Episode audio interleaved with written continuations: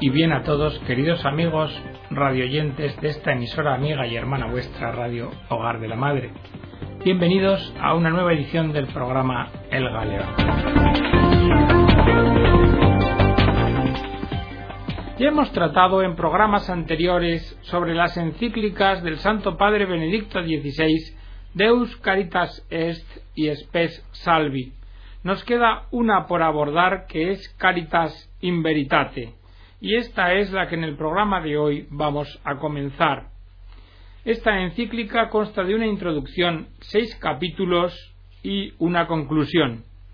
Y en el programa de hoy vamos a resumir la introducción y el capítulo primero. Este capítulo trata del mensaje de la Populorum Progressio. Y sin más demora, vamos a adentrarnos en la introducción. La caridad en la verdad. El verdadero amor, del que Jesucristo se ha hecho testigo con su vida terrenal y sobre todo con su muerte y resurrección, es una fuerza extraordinaria que mueve a las personas a comprometerse con valentía y generosidad, que las mueve a luchar por la justicia y por la paz. Es una fuerza que tiene su origen en Dios, amor eterno y verdad absoluta. Cada persona se encuentra con su propio bien asumiendo el proyecto que Dios tiene sobre él mismo, y aceptándolo se hace libre, porque todos los hombres perciben el impulso interior de amar en forma auténtica, y porque el amor y la verdad no nos abandonan completamente, pues son la vocación que Dios ha puesto en el corazón y en la mente de cada ser humano. También el verdadero amor, la caridad, es la vía maestra de la doctrina social de la Iglesia, es el don más grande que Dios ha dado a los hombres, es su promesa y es nuestra esperanza. Dice Benedicto que es consciente de las desviaciones y pérdida de sentido que ha sufrido y sufre la caridad, con el consiguiente riesgo de ser malentendida o excluida en la ética vivida, tanto en el ámbito social como en el jurídico, cultural, político o económico. Es decir, en todos estos contextos parece que se afirma fácilmente su irrelevancia para interpretar y orientar las responsabilidades morales. De aquí que es necesario unir la verdad a la caridad y la caridad a la verdad. Y es que, dice su santidad, la caridad desprovista de la verdad cae o se convierte en un mero sentimentalismo, y el amor resulta así como un envoltorio vacío que se rellena arbitrariamente y es presa fácil de emociones y opiniones cambiantes de los sujetos. Es la verdad la que libera a la caridad de la estrechez de la emotividad. Es cierto que la persona siente, pero no es cierto que lo que siente en sí sea la verdad. La caridad puede ser comprendida por el hombre en toda su riqueza de valores, compartida y comunicada sólo si está fundada en la verdad. Un cristianismo de caridad sin verdad se puede confundir fácilmente con una reserva de buenos sentimientos, provechosos para la convivencia social, pero en sí marginales. Sin la verdad, la caridad queda relegada a un ámbito de relaciones reducido y privado, queda excluida de los proyectos y procesos para construir un desarrollo humano de alcance universal. Pero, ¿qué es la caridad? se pregunta Benedicto. La caridad es amor recibido y ofrecido, es gracia. Su origen es el amor que brota del Padre por el Hijo en el Espíritu Santo, y amor que desde el Hijo desciende sobre nosotros. Es amor creador por el que nosotros existimos. Es amor redentor por el cual nosotros hemos sido recreados y es amor revelado, puesto en práctica por Jesucristo y derramado en nuestros corazones por el Espíritu Santo. La doctrina social de la Iglesia responde a esta dinámica de caridad recibida y ofrecida. Es caridad en la verdad, en la cosa social, y es anuncio de la verdad del amor de Cristo en el mundo. Como dice el aforismo Ubi societas donde hay sociedad, hay derecho, hay justicia. Porque toda sociedad elabora un sistema propio de justicia. Ahora bien, la caridad va más allá de la justicia, porque amar es dar, ofrecer de lo mío al otro, pero yo no puedo dar al otro de lo mío sin haberle dado en primer lugar y previamente aquello que al otro en justicia le corresponde. Por esto, quien ama con caridad a los demás es, ante todo, justo con ellos. Por eso, la justicia es la primera vía de la caridad, o como dijo Pablo VI, su medida mínima. La caridad exige la justicia, exige el reconocimiento y el respeto de los legítimos derechos de las personas y de los pueblos. También debemos tener en consideración el bien común. Amar a alguien es querer su bien y trabajar eficazmente por él.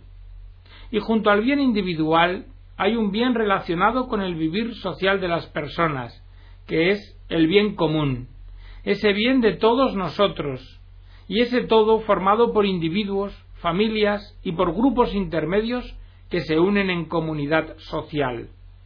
Y desear el bien común y esforzarse por alcanzarlo es exigencia de la justicia y de la caridad. Trabajar por el bien común es cuidar por un lado y utilizar por otro ese conjunto de instituciones que estructuran la vida social, que así pasa a configurarse como polis, como ciudad.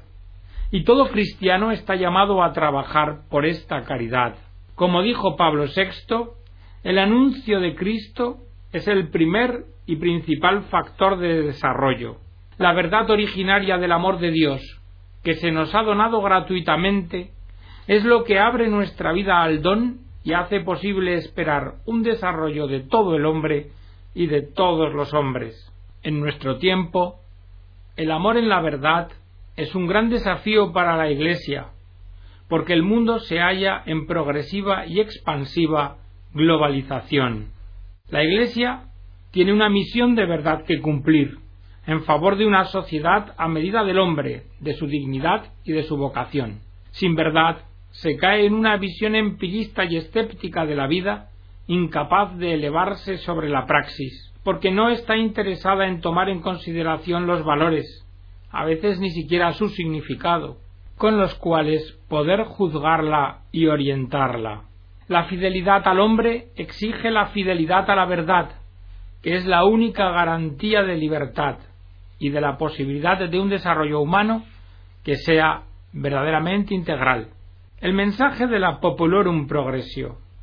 Han pasado más de cuarenta años de su publicación, pero la relectura de esta encíclica sigue instándonos a permanecer fieles a su mensaje de caridad y de verdad, propio de la tradición de la doctrina social de la Iglesia.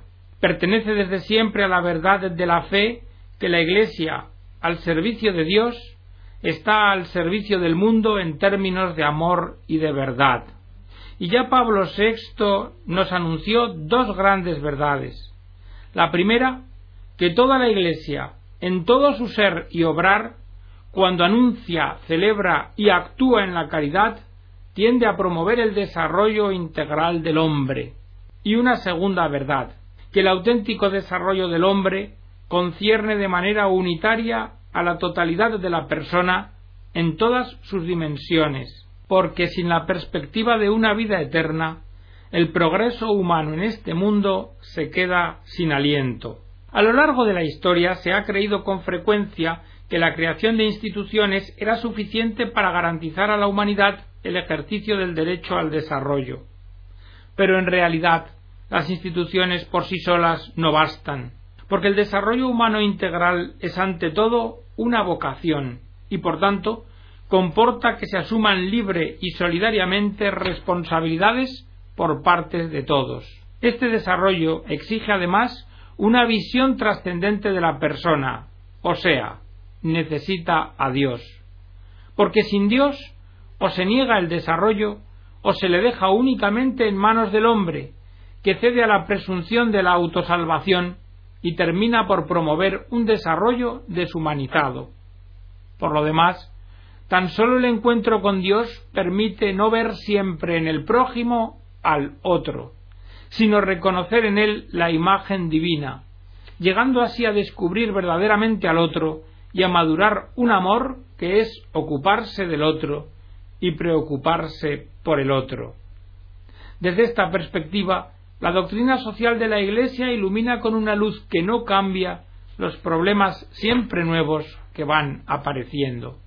En 1971, con la carta apostólica Octogésima Adveniens, Pablo VI trató el tema del sentido de la política y el peligro que representaban las visiones utópicas e ideológicas que comprometían su cualidad ética y humana respecto de la persona. Lamentablemente las ideologías negativas han surgido continuamente. Pablo VI ya puso en guardia sobre la ideología tecnocrática que hoy arraiga particularmente y que confía todo el desarrollo solo a la técnica, de suerte que queda huérfano de orientación. También hay ideologías que aparecen que niegan la utilidad misma del desarrollo y lo consideran antihumano y entienden que sólo comporta degradación. Pero debemos notar que la idea de un mundo sin desarrollo lo que manifiesta es desconfianza tanto en el hombre como en Dios. Prosigue Benedicto recordando que la Iglesia propone con fuerza la relación entre ética de la vida y ética social, consciente de que no puede tener bases sólidas una sociedad que mientras por una parte afirma valores como la dignidad de la persona, la justicia y la paz, por otra parte los contradice radicalmente, aceptando y tolerando las más variadas formas de menosprecio y violación de la vida humana, sobre todo si es débil y marginada. En la Populorum Progressio, Pablo VI nos ha querido decir, ante todo, que el progreso en su fuente y en su esencia es una vocación, y esto equivale a reconocer, por un lado, que nace de una llamada trascendente, y por otro, que es incapaz de darse su significado último por sí mismo. Concluyendo, no hay pues más que un humanismo verdadero, que se abre al absoluto, desde el reconocimiento de una vocación que da la idea verdadera de la vida humana. La vocación es una llamada que requiere una respuesta libre y responsable de la persona y de los pueblos, y ninguna estructura puede garantizar dicho desarrollo desde fuera y por encima de la responsabilidad humana. Los mesianismos prometedores reducen al hombre a un sometimiento, lo consideran como un medio para el desarrollo, mientras que la humildad de quien acoge una vocación, por el contrario, se transforma en verdadera autonomía, porque hace libre a la persona. Pero además de la libertad, el desarrollo humano integral como vocación exige una segunda cosa, que se respete la verdad. El auténtico desarrollo ha de ser integral, o sea, debe promover a todos los hombres y a todo el hombre. Para la Iglesia lo que cuenta es el hombre, cada hombre, cada agrupación de hombres, hasta la humanidad entera. Y en esa promoción el Evangelio es un elemento fundamental del desarrollo, porque en él Cristo manifiesta plenamente el hombre al propio hombre. Así, de esta forma la Iglesia ofrece al mundo lo que ella posee como propio, una visión global del hombre y de la humanidad. Y en tercer lugar, la vocación nos lleva a la caridad. La visión del desarrollo como vocación comporta que su centro sea la caridad, porque las causas del subdesarrollo principalmente no son de orden material. Hay que buscarlas en otras dimensiones del hombre, primordialmente en la voluntad, que con frecuencia se desentiende de los deberes de la solidaridad. Por esto, para alcanzar el desarrollo hace falta un humanismo nuevo, que permita al hombre moderno encontrarse a sí mismo. El subdesarrollo tiene una causa más importante aún que la falta de pensamiento, y es la falta de fraternidad entre los hombres y entre los pueblos. Una fraternidad que no podrán lograrla los hombres por sí solos. La sociedad cada vez más globalizada nos hace más cercanos, pero no por eso más hermanos. La razón por sí sola es capaz de aceptar la igualdad entre los hombres y de establecer una convivencia cívica entre ellos, pero no consigue fundar la hermandad, porque ésta nace de la vocación trascendente de Dios Padre, el primero que nos ha amado, y que nos ha enseñado mediante el Hijo lo que es la caridad fraterna.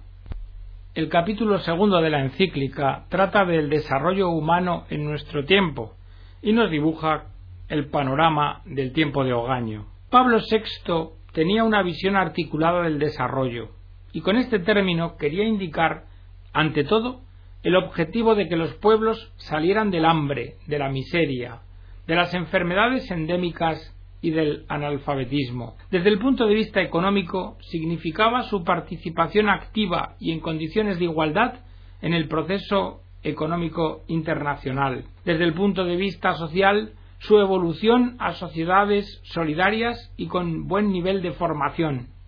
Y desde el político, la consolidación de regímenes democráticos capaces de asegurar libertad y paz. Pero hoy debemos preguntarnos sobre el modelo de desarrollo que se ha adoptado en las últimas décadas y vemos que el objetivo exclusivo del beneficio, cuando es obtenido mal y sin el bien común como fin último, corre el riesgo de destruir riqueza y crear pobreza. Y esto se ha puesto de manifiesto con la crisis actual, porque con los efectos perniciosos sobre la economía real de una actividad financiera mal utilizada y en gran parte especulativa, con los imponentes flujos migratorios frecuentemente provocados y después no gestionados adecuadamente, y con la explotación sin reglas de los recursos de la tierra, ha quedado puesto de relieve.